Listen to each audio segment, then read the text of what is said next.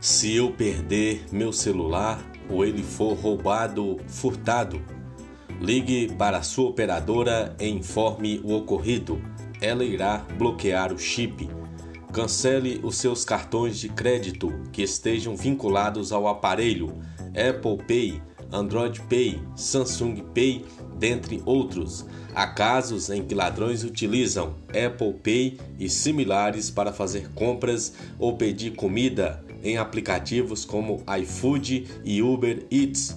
Faça um boletim de ocorrência na delegacia mais próxima. Você vai precisar dos dados de seu aparelho, como marca, modelo, e-mail e número de série. Desconecte o aplicativo das suas contas de e-mail, redes sociais e outros serviços, como Gmail, Facebook, Instagram, Twitter e outros.